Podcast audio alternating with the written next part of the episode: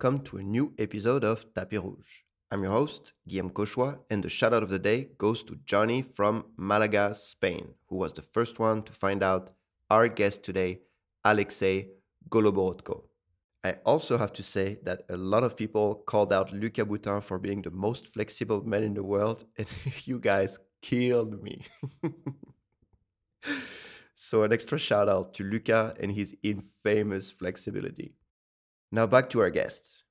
Seeing Aleksei perform his act never let anyone indifferent. And if you've seen him, you know what I'm talking about. He is truly a unique contortionist, and it was a privilege for me to sit down and chat with him about his upbringing, career, and method of contortion. So here he is, the one of a kind Aleksei Goloborodko. Aleksei, welcome to Tapis Rouge. Thank you. Hi. I'm super happy to have you here. I'm super happy to be with you today. Thank you for inviting me. I've been following your account and I really enjoy what you're doing. Oh, thank you. Thank you very much. Aleksei, I have to tell you, you are by far the most flexible artist I've ever seen in my life. You are like one of a kind artist. Thank you. Thank you. Uh, I'm known as the most flexible male in the world, and okay, uh, it's it, it's like a responsibility for me because I cannot disappoint my fans, and I'm trying to do all my best for that. yes, for sure. So you are now performing on Luzia, and I would like you to take us from the very beginning. How did you get involved into contortion? Like your whole story. Uh, well, I started when I was four years old. When I was a kid, I was walking around with my parents, and I saw a commercial of of a circus. It was traditional circus in my hometown, and I asked my mom. And where do you come from originally? Uh, from Tula. It's a small city not far from Moscow, like 200, 250 kilometers from there. Uh, and I asked my mom to take me to that show to watch it for fun. And I was impressed so much that I asked her to take me somewhere where I could train, where I could practice, and to become one of those guys who performed on stage that night. And the next week, my parents took me to a circus studio where my future coach tested me. He showed me different movements from different different disciplines. I was doing some chops, I was doing some acrobatics on the floor, I did some juggling, and then we tried doing some contortion. And comparing to other kids, to other boys and girls, I was more flexible. And then he said, okay, let's try doing that and we'll see how it goes. And well, this is how it started. And two years later, when I became six, my mom asked my coach to train me personally, one on one. He agreed. And since then, Vladislav has been training me. And even now, 20 years later, he still helps me. We go on Skype almost every day, and he gives me suggestions, advices on how to how to do things, what is better for my body, what is better for my genre, uh, what is good for uh, for teaching because uh, I'm a coach as well. I became an, an artistic coach in Luzia, and he still supports me and helps me a lot. So we are in close oh, contact okay. even now. So you started training at four. Your coach say sees that you have a predisposition for contortion. And were you stretching at home before?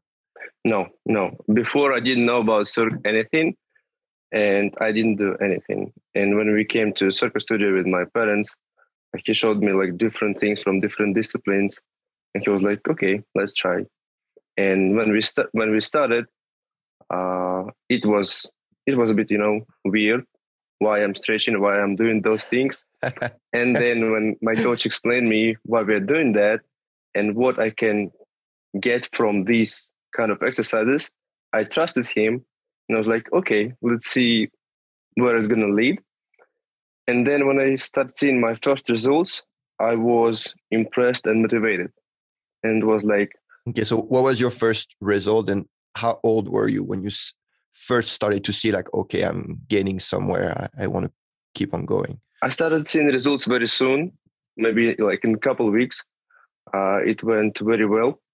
But of course, I couldn't do a full split. I couldn't do uh, a full bridge or a full, I don't know, chest stand with complete fold. Mm-hmm. But I was seeing how my flexibility was improving, and I started doing some little tricks, and it motivated me a lot. And I wanted to improve those tricks more, more, and more.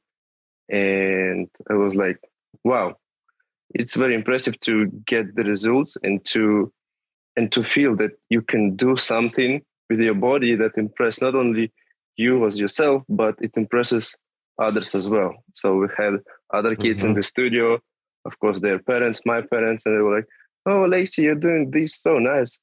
That's that's that's great. That's awesome." And all those cheatings also motivated me as well.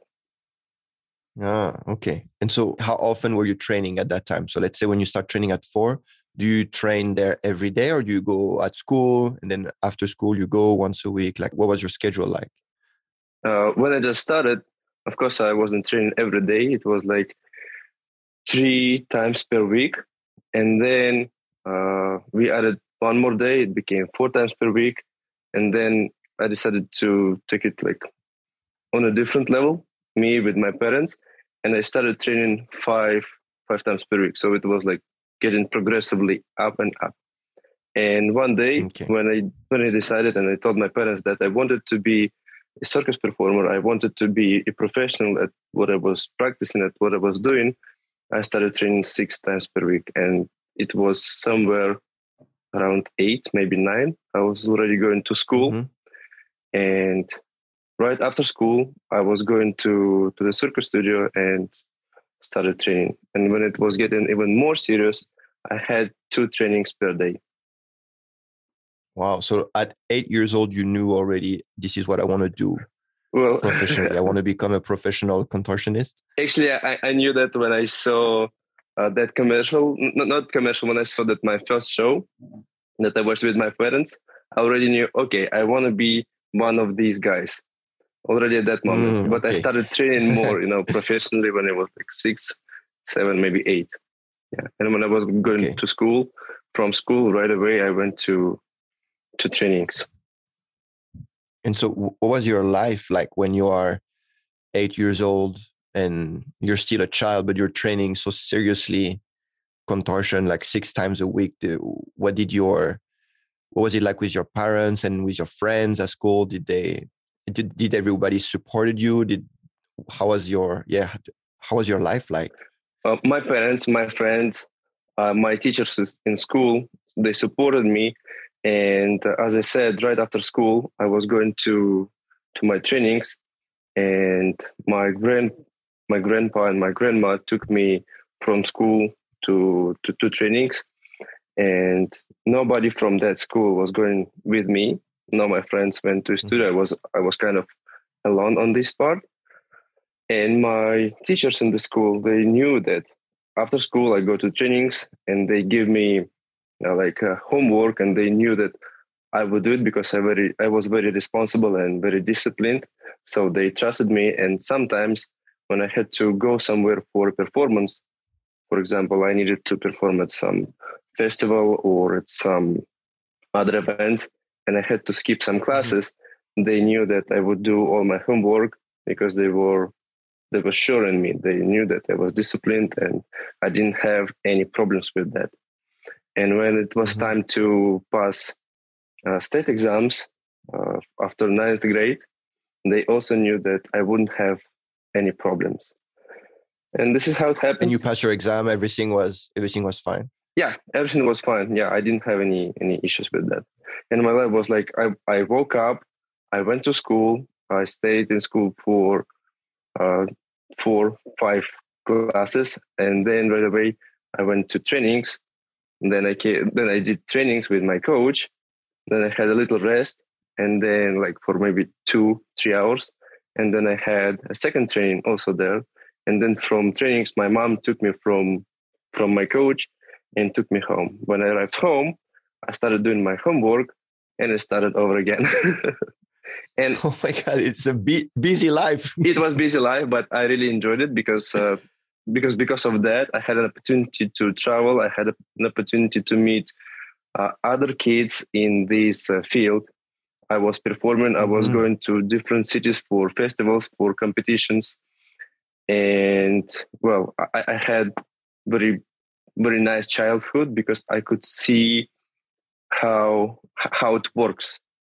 I could meet other people mm-hmm. who were interested in art, who were interested in dance, who were interested in circus, because my genre is not only circus itself, but it's a mix of uh, different disciplines. The base mm-hmm. is contortion and flexibility, but I also, was doing elements of rhythmic gymnastics, elements of aesthetic gymnastics. I was doing um, some elements of uh, ballet dance, modern dance. I was mm-hmm. doing a little bit of wushu, Chinese martial art. And all these disciplines added some qualities to my performances, some qualities of movements, some qualities for my characters. And when I was a kid, I had 11 different acts with different characters. For example, I was doing mm, okay. a number and a composition, Swan. It was very like lyrical mood act with synth music. I was doing the God of the Sun composition. It was Eastern style. Also, Secrets mm. of East, also Eastern style. I had that act with two folding chairs. It was very abstract but very acrobatic, and I performed with this act at different festivals and got uh, many medals. Well, in total, I had eleven.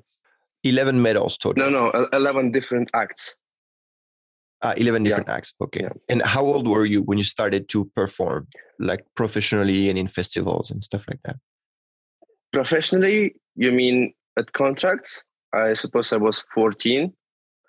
Uh, but okay. but at festivals and for some events like in school, in uh, some places in my in my hometown, I started performing like two years after I started training, somewhere at six, seven years old.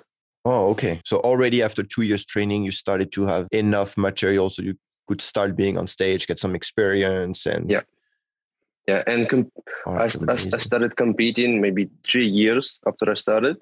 So if I started at at four, I started competing at seven. It was my very first competition in a different city in in Russia, in Ivanovo and at that time I already got a Grand Prix.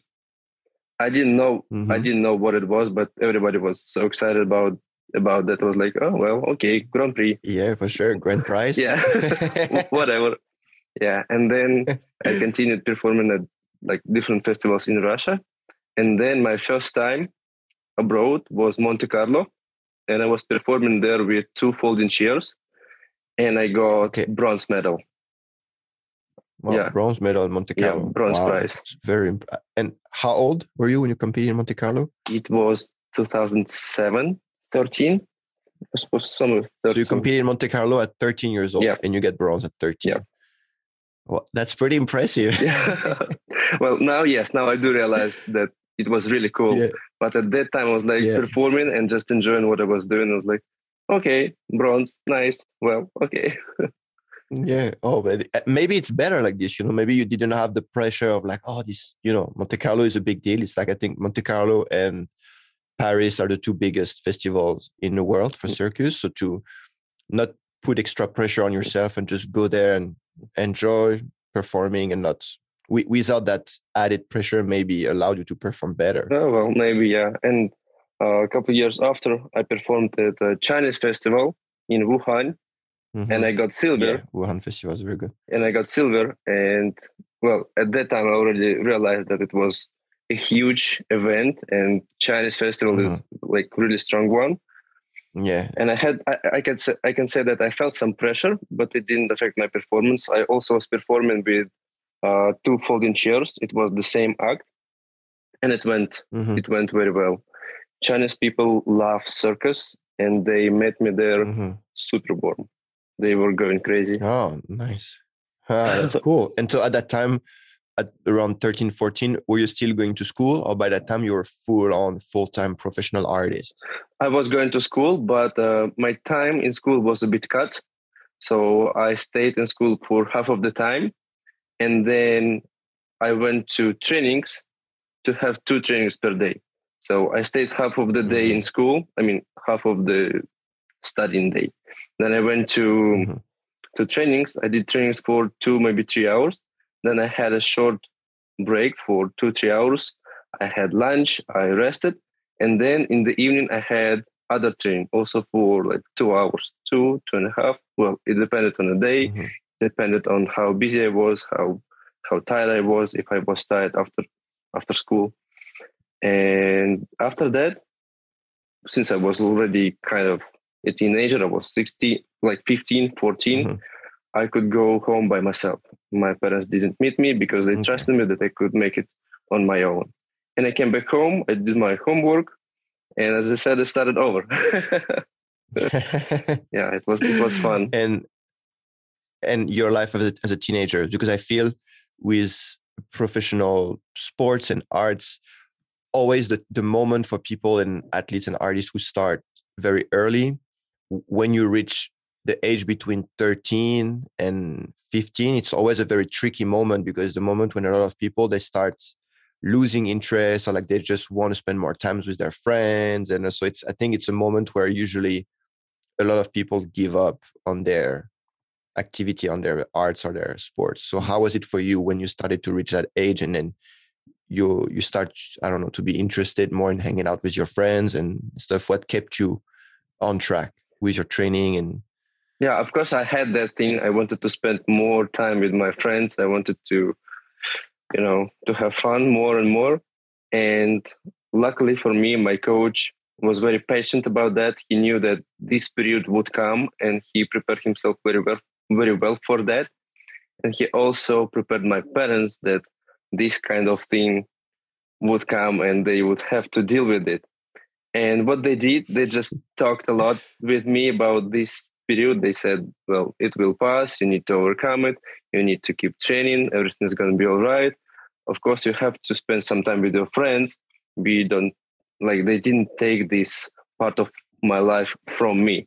I was Mhm. I, I had friends i was spending time with them also but i didn't spend all my time with my friends all my time Mhm. hanging out so they talked to me a lot to be smart about my timing and be smart about my trainings. And thanks to my coach, to Vladislav, thanks to my parents, that they supported me and they talked to me a lot about all these things because otherwise, I don't know what would happen, you know, because it's the craziest Mhm. time in the life when you want to, you know, just go with your friends and have and have fun. And Mhm. little by little, we overcame this period. And then when I turned like 17, I didn't have that passion to to go out with friends, and I wanted to concentrate more on trainings. And we started developing new things. I wa- I was preparing for like uh, for a festival. I wanted to go to Cirque de Demain, Mhm. and we were concentrating on, on that. At that time, uh, I was doing wushu because, as I said, uh, it was a part of my routine as well. And my coach invited other trainings from those disciplines. For example, he invited a Oh. coach for dancing, for modern dance, for ballet dance. It was a different coach, and for wushu, it was another one. And when I was doing wushu at that period, uh, I was I was doing it very well and the group of wushu where I was going to, they were getting ready to go to China for for two weeks of trainings in Wuhan. Yeah, Ah, okay. and I was planning to go to China to practice wushu there, and it was like kind of intense, but didn't make it because of well technical issues. It didn't it didn't happen. Ah, okay. Yeah, and also at the same period, uh, there was a, a project. So Soleil was uh, working on a project with uh, one Russian uh, TV channel. Uh, it, Mhm. it, it, it, it meant to be like Like a talent show or something like that. something like that, yeah, where they gathered artists in one place and we had to train all together. We had to build acts. We had to spend time together, and everything should be filmed. And then it was Mhm. supposed to be showed on Russian TV channel and in Canada as well. And I also oh, okay. they had an audition for that project. Uh, I passed the audition well. They took me for, for that. I was also preparing for this one, and it also didn't happen because the project was cancelled. Oh, Yeah, okay. and after that, I started. Pre- But I guess that was the first time Cirque du Soleil saw you, like the casting people. They already that was the first contact with them. They knew who you are. They saw potential in you, and even though the project got cancelled, they, I assume they didn't forget. no, no, no. about you. They saw me a little bit earlier. Uh, first time when they saw me, I was 12 years old. Um, I, when I was training with my coach, uh, he received an email from his friend, and this email said that du Soleil would come to Moscow, and if you have a student, you can come and and try it. And when I was 12, we, des- we decided to go to Russian circus school where the audition where the audition happened. I passed an audition and they said that I was a very good one, that they really loved what I was doing. But unfortunately, they couldn't take me to any projects because kids at that time already couldn't be in any shows. Mm, yeah. So before they used to have kids in the shows, but then laws changed and no more kids in shows. And it was yeah, I know. I worked with I worked with kids. I remember. yeah, and it was kind of you know a bit disappointing for me because it was my big dream to be part of Cirque du Soleil already at that time because there's so many Mhm. shows, uh, not live, but I saw many videos on internet. I saw a lot of DVD discs, and Mhm. I was impressed with Cirque du Soleil. I really wanted to be a part of it. So this is it was the first time when Cirque du Soleil found out about me when I was 12, and when I was 17, the, there was second audition for that project I talked about, and it didn't happen. And and anyway, so I passed the audition, and they had new information about me. They knew about my new act. They knew about my new skills because I passed it, and they saw everything. And then they said, "Well, one day when you turn like 21, we will have something new. We will call you." And this is what happened when I turned 20. Now they called me and asked for Luzia.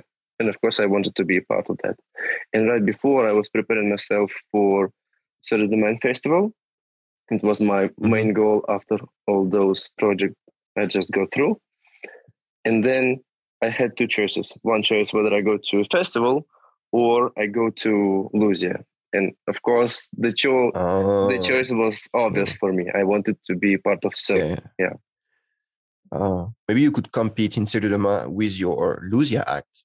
That's something you know that Cirque was doing before. Like the Banquine of Quidam, they competed in Monte Carlo, Mhm. the Russian Bar of Alegria too. It's something that's, you know, if you pro- if you maybe propose the project, if it works between cities and everything, to go and compete as with your Luzia act, then you would combine and your Cirque dream and your Cirque de Demain Uh, dreams. well, altogether. maybe, but at that time, I I was super happy that I became a part of Cirque, and I wanted to make my best for for the show.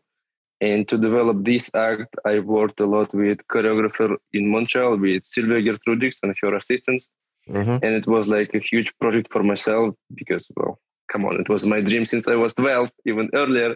Yeah. Yeah, and I wanted to give it my best, so it was my priority, Yeah.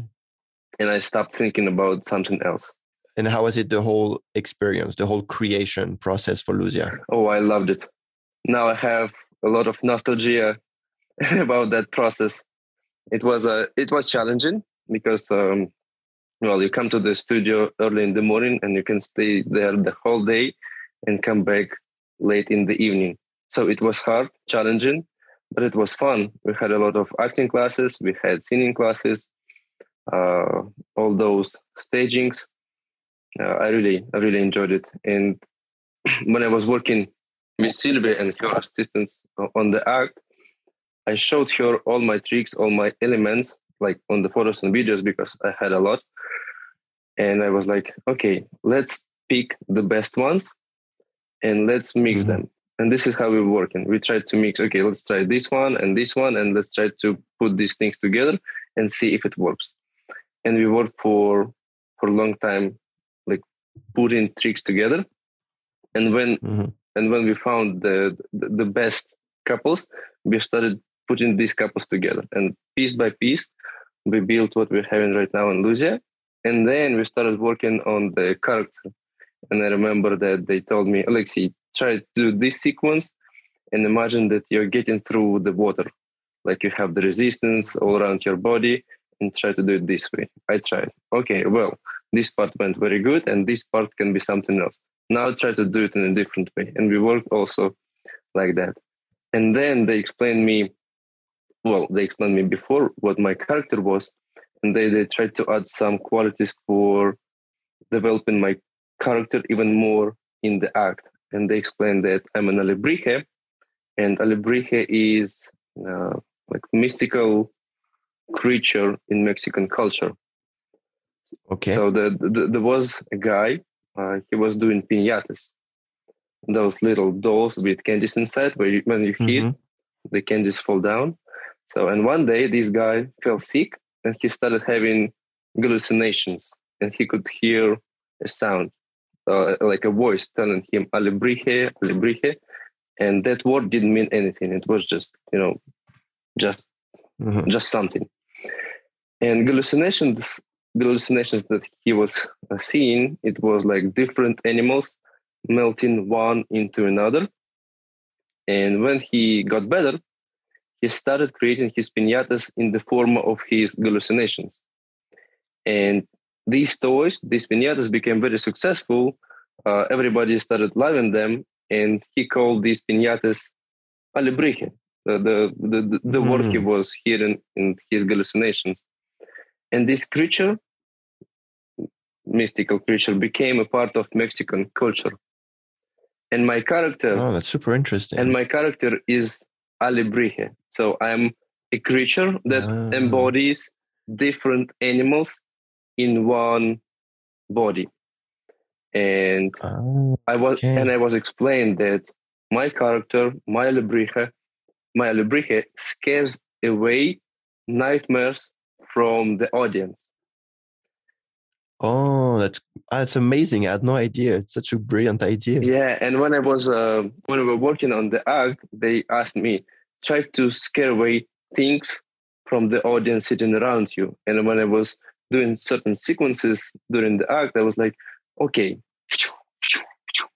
I did some certain move, Mm. and I like was Mm. throwing a leg, and uh, Sylvia told me, okay, try to scare away with your leg, push it hard, and I was like, wow, and it worked very well. Ah, yeah, that's amazing. That's an I didn't know that was the duration for your act. It's I think it's amazing. I'm sure you must have been very inspired when they told you the story. Oh yeah, yeah. This is why I really miss that part. I really miss how how we worked together, all the process. It was amazing. If it happens again, oh my god, I'm so no, you know, I just loved it.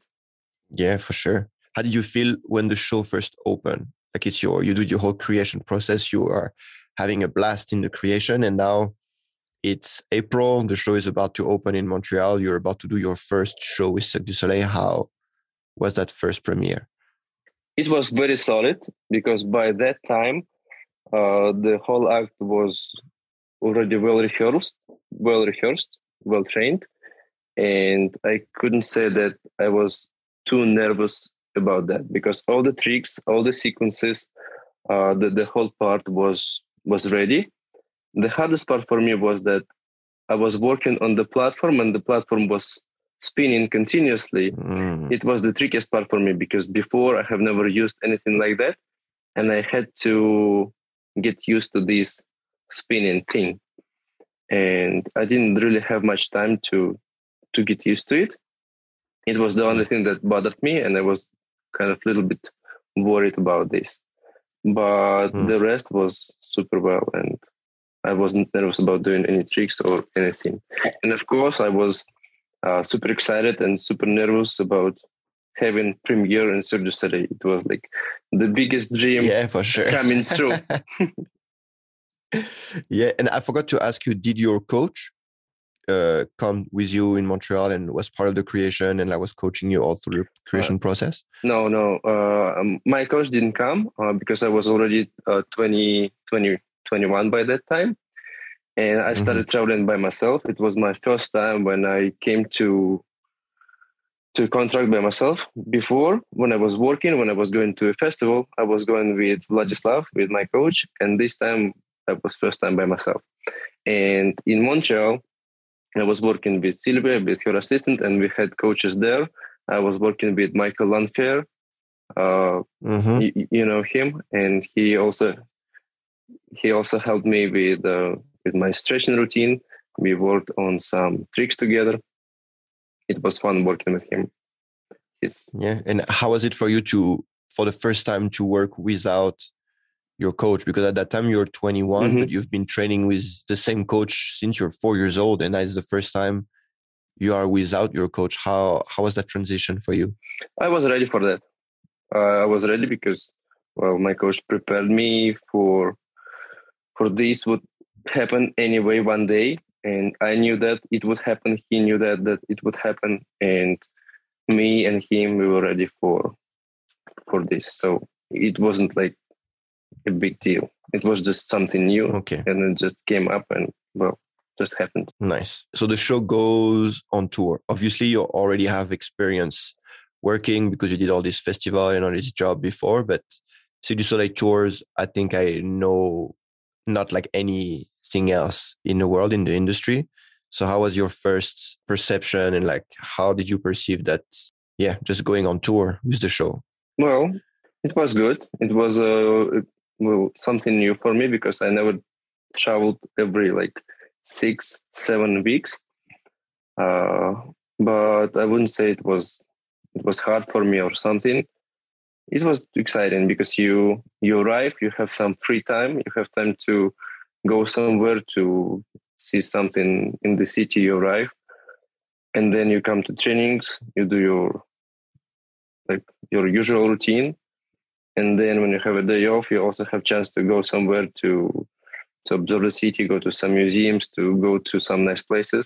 So it's very exciting. It's not like uh, traveling every second or every third day. We have some time here. And i think it's the, it's the, the the best the best part of like you know being on tour. So you have free time Mhm. you have time on work and it works this way.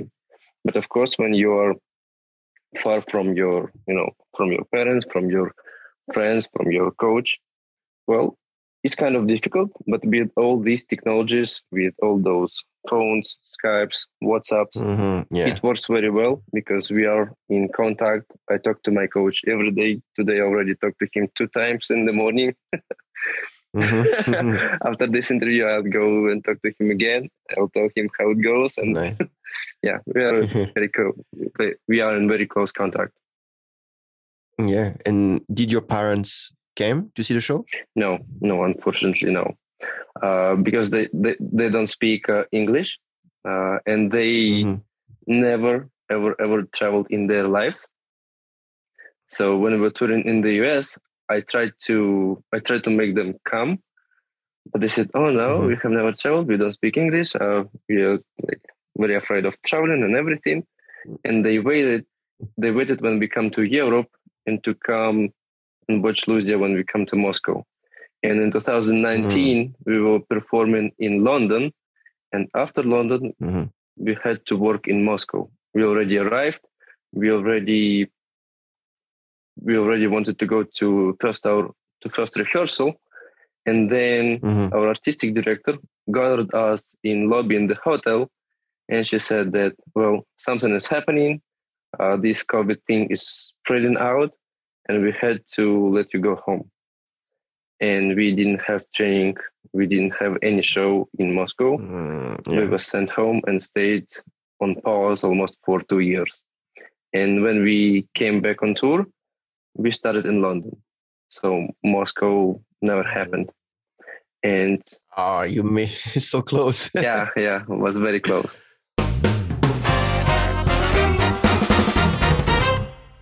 Our partner in this episode is Circus Talk, the online carrier marketplace for circus and the performing arts. Circus Talk is the new thing that is great for our international circus community. It is an amazing information resource bringing news, events, and industry trends to us, professionals working in the field. What also makes Circus Talks amazing is their first online casting platform that connects talents and talent seekers in circus and performing arts. If you're a talent seeker, you can finally post jobs and auditions in a professional and transparent way instead of using social media accounts. There are already over 28,000 artist profiles on Circus Talk that talent seekers can search, while talents can find jobs and apply to them via the Circus Talk platform. You can get your first month free on both Circus Talk Talent and Talent Seeker Pro membership by using the promo code Tapis Rouge in one word. So go to circustalk.com, sign up to Pro, and use the code Tapis Rouge to find your spotlight with our partner, Circus Talk. Alright, guys, a little side story now. Back in 2014, I hurt my back training backstage before a show.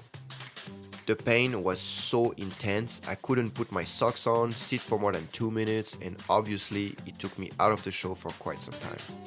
I followed a strict core rehabilitation program, and after six weeks, I got back on stage. But I kept having recurring pain. So I started to educate myself about core anatomy, rehab training, and pain science. I wanted to understand why am I doing all these exercises if the pain keeps coming back? The more I was learning, the more I understood I had to change. I started switching exercises, tweak some techniques and executions, and also completely changed my perception of pain. After a couple of weeks, on top of reducing considerably my pain level, I was feeling so much stronger, which increased my confidence to move and better perform on stage. My life overall was so much better, finally I was pain free and not scared to hurt my back again. I had a lot of artists and athlete friends who saw that happening and asked me, Hey, what did you do for your back? And I thought, I could put it all out in a clear and clean way instead of always pulling random videos on YouTube and giving quick guidance. So I reached out to all the best doctors, physiotherapists, and performance medicine specialists whom I met touring and asked them to help me develop Protocol Cut to the Core. Protocol Cut to the Core is the first rehab and strengthening protocol for back or hip pain that also includes a comprehensive course in core anatomy, biomechanics, and pain science. It is approved by doctors, physios, and performance medicine specialists from five different countries. If you are suffering from acute or persistent back or hip pain, you can find Protocol Cut to the Core on our website at cuttothecorefitness.com. When movement is an issue, movement is the solution. And now, let's get back to the show.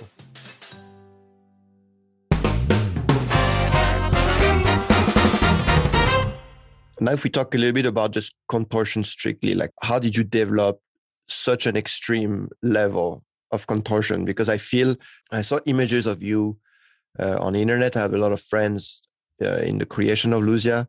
And I remember talking with one of the physio at the studio and asking him, how does this guy do it? Like where where do his organs go when he bends like that? And he was saying like, yeah, it's pretty it's pretty impressive. Where all my organs go, they stay at the same place. you know, the, there are three types of uh, flexibility. So the anatomical one, this is what your body allows you to do. Passive flexibility is when you do uh, when you do something with external assistance. For example, you do a split and someone mm-hmm. helps you to open it open it up.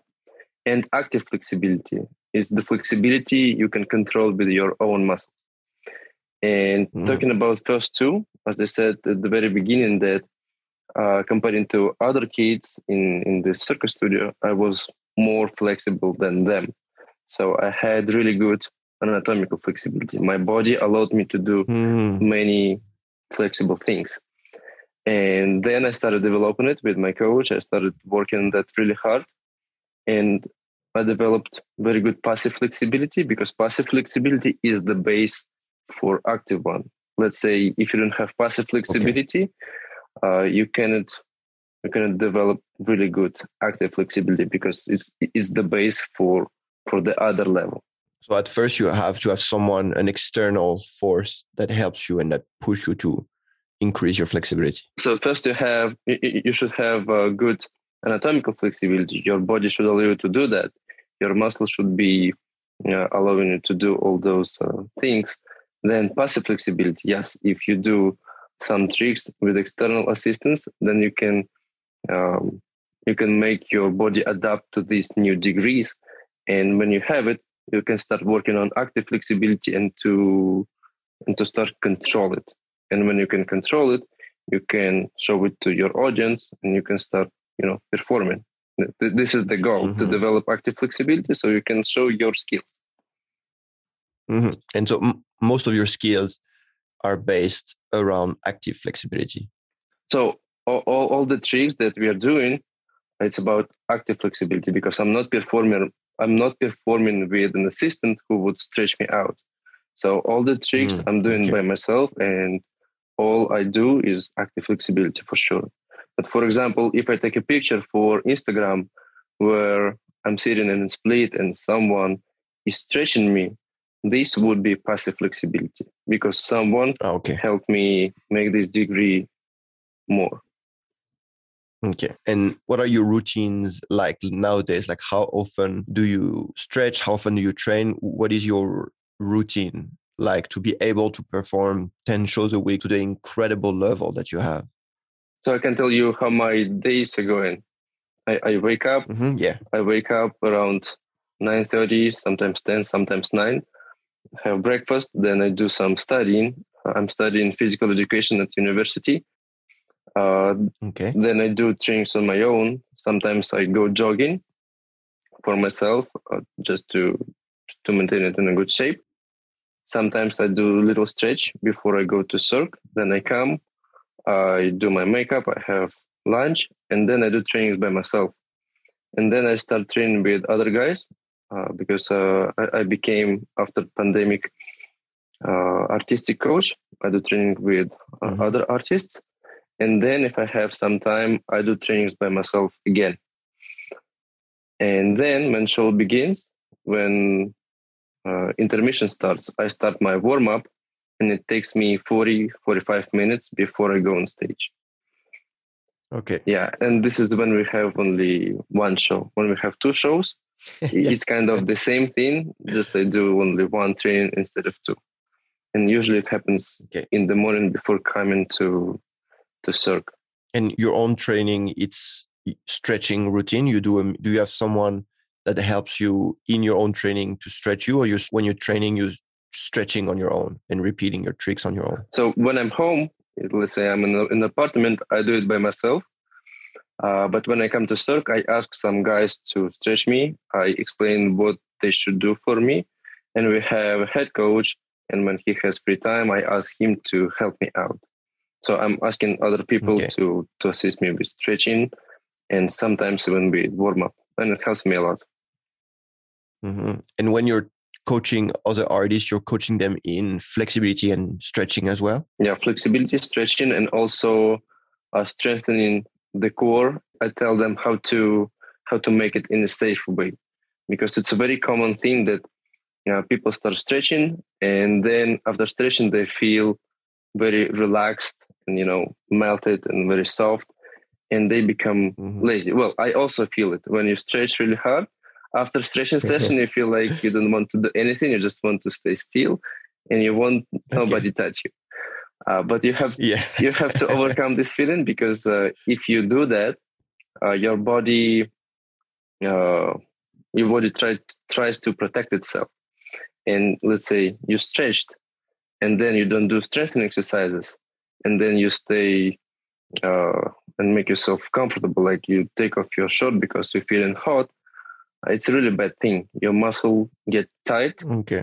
and you need to be smart about it. So after stretching you need to do some strengthening exercises to bring your muscles back to tonus and you have to keep your body in warm.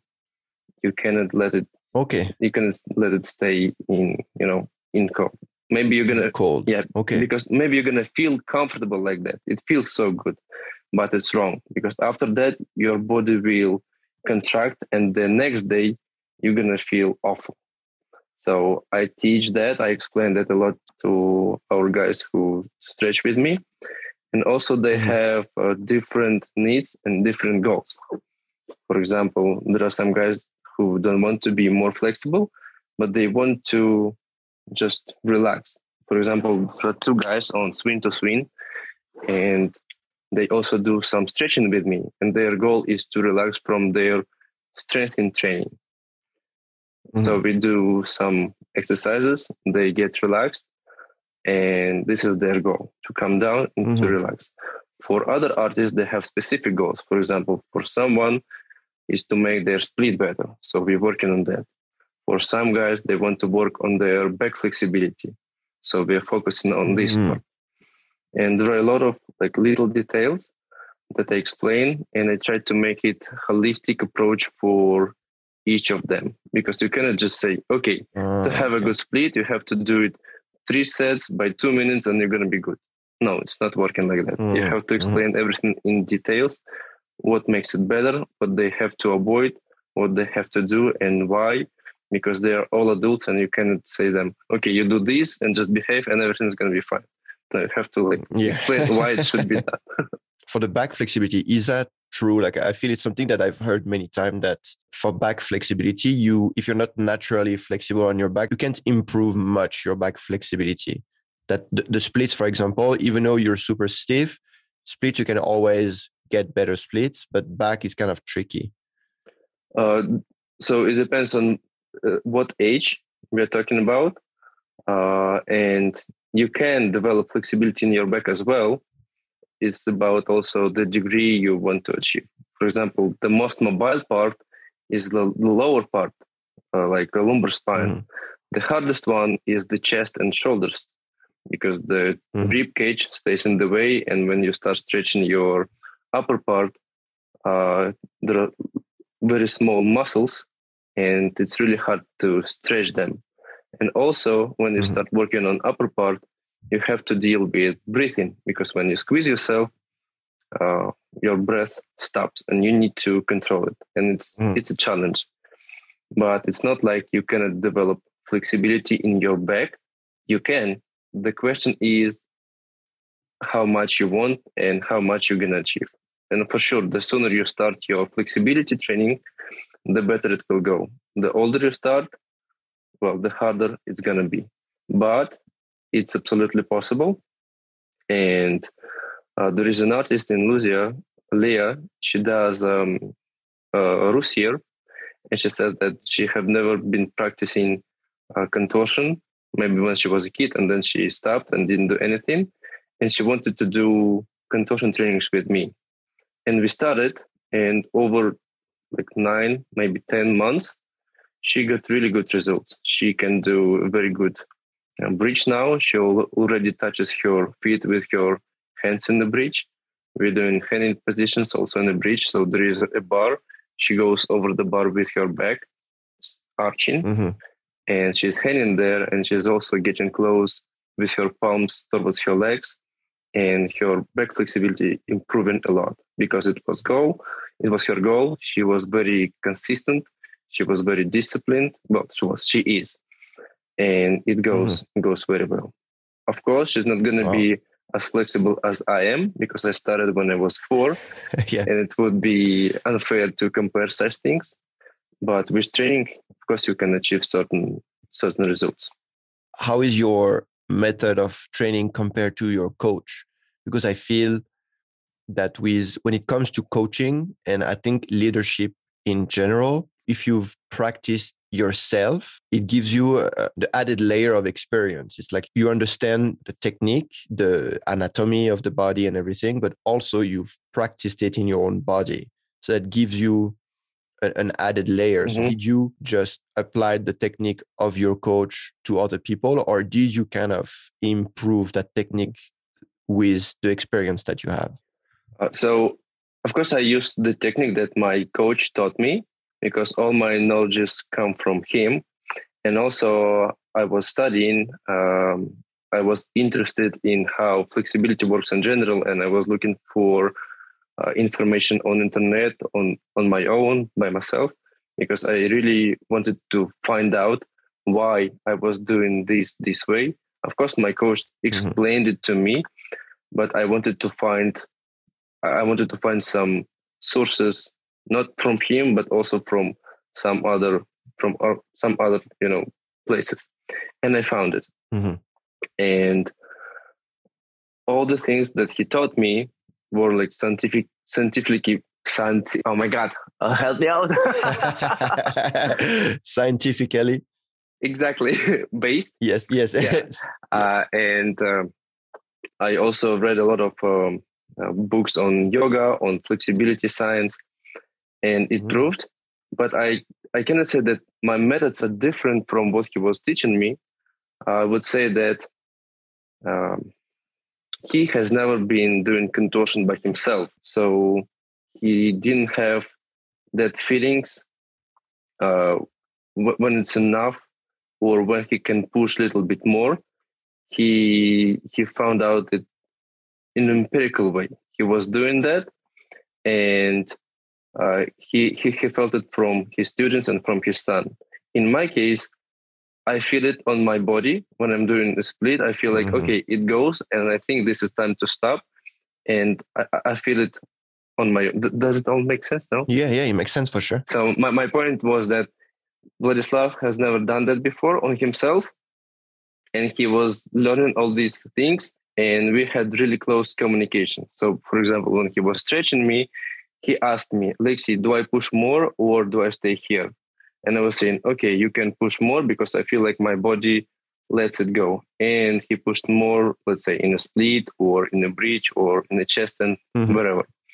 And when I train it, since I felt all those things on my body, I know without my student telling me when I can push a little bit more or when I have to step back and give a bit less pressure. Because I know how body behaves. If I push more, it starts to contract. It becomes more, Mhm.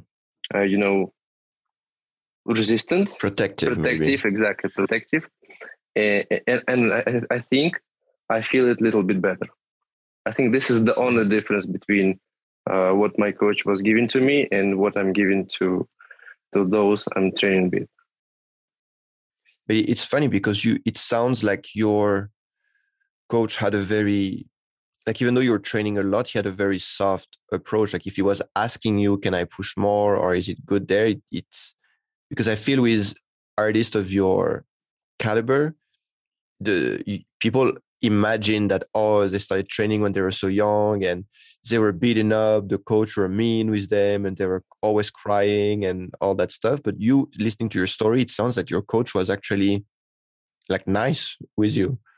Yes he was nice. Absolutely. It wasn't some you know hard old school contortion where kids are crying. No. So I, I wanted to develop flexibility. I knew that uh, to achieve flexibility i need to overcome certain level of discomfort. And Mhm. my coach explained me that without this discomfort you won't get certain result. And without this communication it wouldn't happen. And I, I never cried. Of course i was feeling discomfortable when i was stretching. As just other kids i'm a Mhm. human being. Yeah. but it was very close communication. And he was asking me if he could push more if he could if he had to push less. It was very you know very gentle process. Otherwise Mhm. if it would be too intense i'm not sure if it if it would be possible to make such a good result. Because let's say if it's like too hard if it's too painful if it's too intense uh, maybe it would be harder psychologically to overcome all those things and to make it a long distance maybe after Mhm. a couple years of such intense training someone would just give up. It would be yeah. Impossible yeah for sure but if it goes yeah. if it goes slowly and gentle and if it goes in in the right way with proper technique with proper method it goes easier because it's right and you achieve more by going slower. Hmm. I think that's that's a very interesting uh, approach, and I think it's I mean it's so amazing to see that soft but very technical and disciplined approach brought I mean such incredible results with you. You mean that all these coaches out there who say no you have to it have to hurt to hurt. If it doesn't hurt it's not working like all, all this kind of stuff it means that it's it's bullshit that it can work. If it's gentle it can work.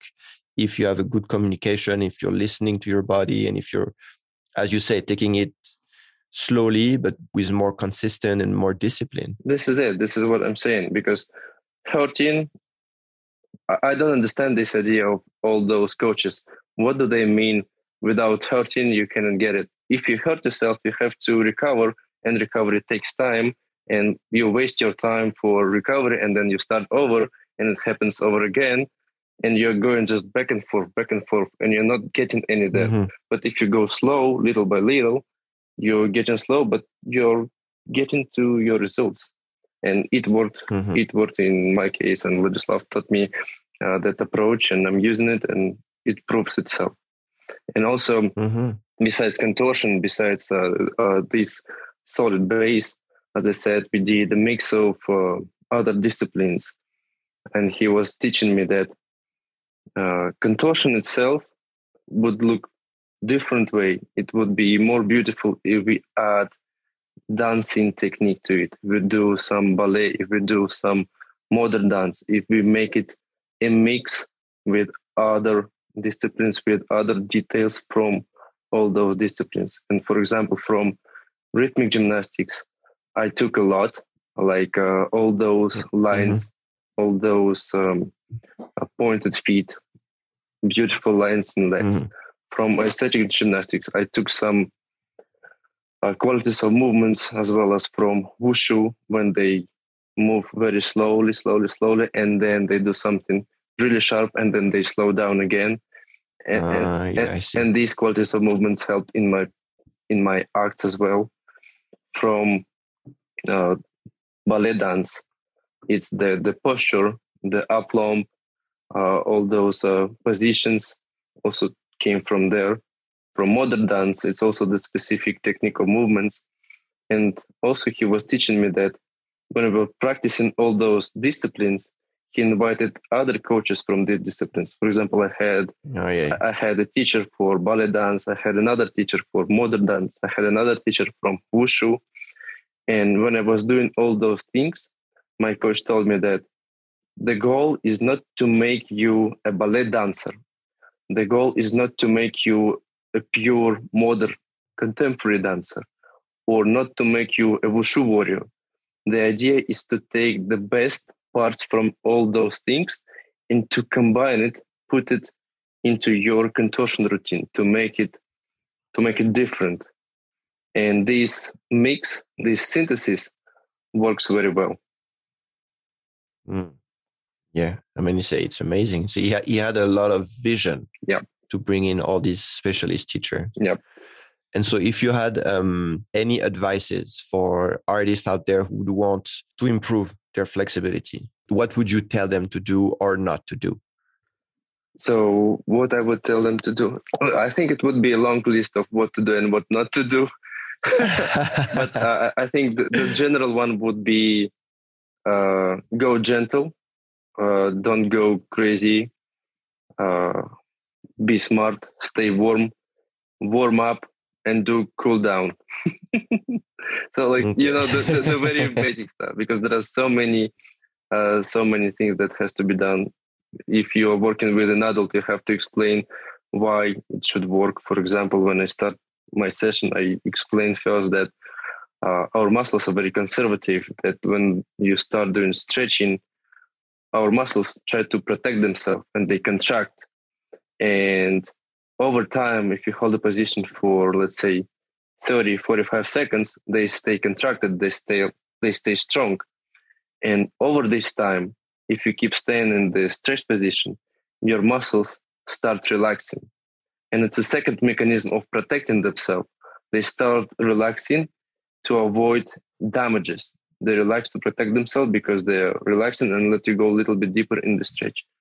And this is the only moment when actual stretching begins.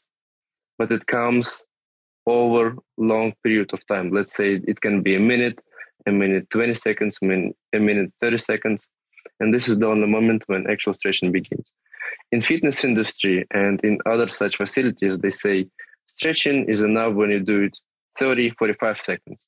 And for their goals, for what they're using flexibility exercises, it is enough. But if you want to achieve certain level of flexibility, it's not enough at all. And you have to be warm when you start doing stretching. You have to be very gentle, no rush, no bouncing. And after stretching, you need to bring back your muscles to tonus. Because as I said, after a stretching session, you feel like you're melted, you feel lazy, you don't want to move.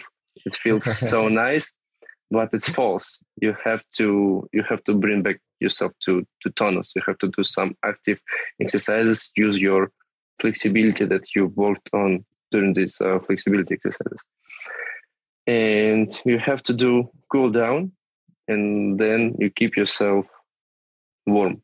You put something on after stretching session. You just let it cool down. Uh, in short, in sweater, just put something on. Yeah, put something. exactly. Stay warm. Stay warm. Yeah. Especially, it's very important for for girls because, well, all the girls want to be, you know, sexy and attractive, and they mm-hmm. put just topics where we can see their bellies and their back is open. Mm-hmm. And after stretching, it's really, really bad thing. It looks sexy, it looks beautiful, mm-hmm. but their back, their uh, lumbar spine is exposed. The muscle. Their yeah. muscles are exposed, and they get contracted. They spasm, and the next day they feel awful. Put something on. okay. Uh, Aleksei, I have one last question for you. If tomorrow aliens would land on Earth, how would you explain Cirque du Soleil to them? how I would explain to the study to aliens if they land tomorrow. Oh my God.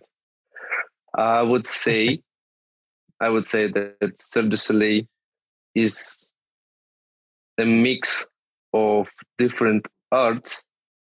It's a mix of circus, mix of theater, mix, mix of music, mix of special effects.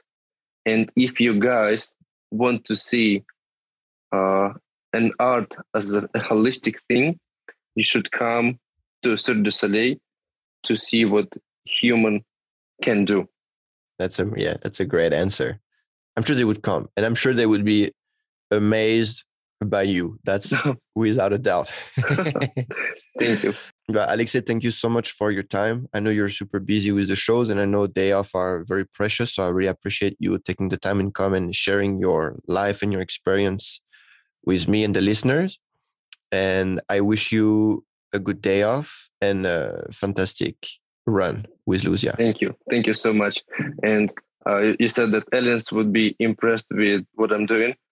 Um, I, I, wanted to share that that thing. So now we are working in in Madrid, and people are very, you know, emotional here. They're very sensitive, mm-hmm. and sometimes uh, after contortion act, they have to stop the show because someone feel someone feel bad.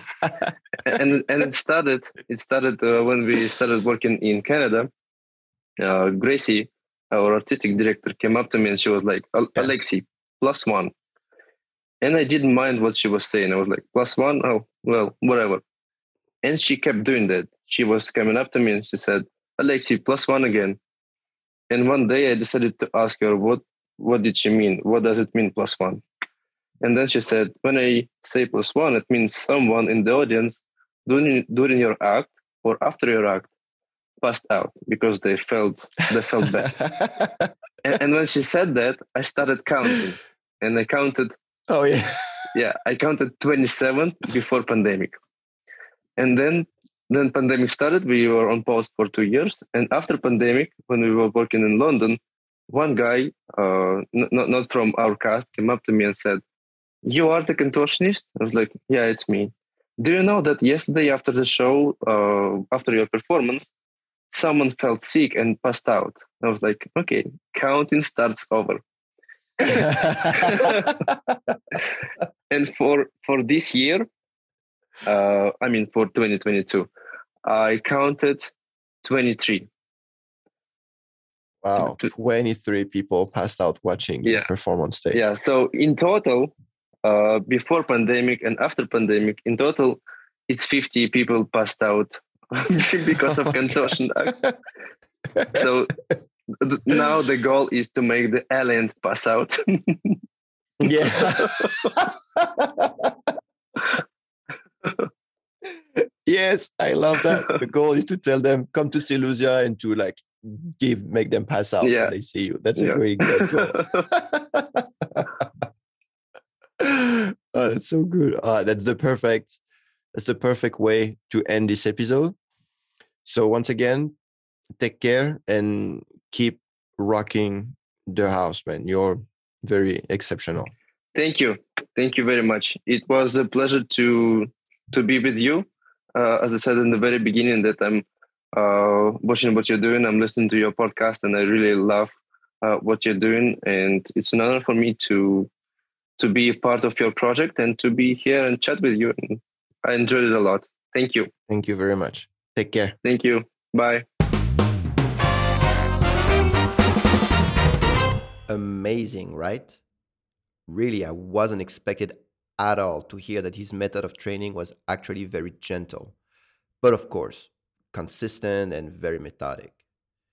I think it's great, and I hope that his method can become more popular among contortion and flexibility coaches.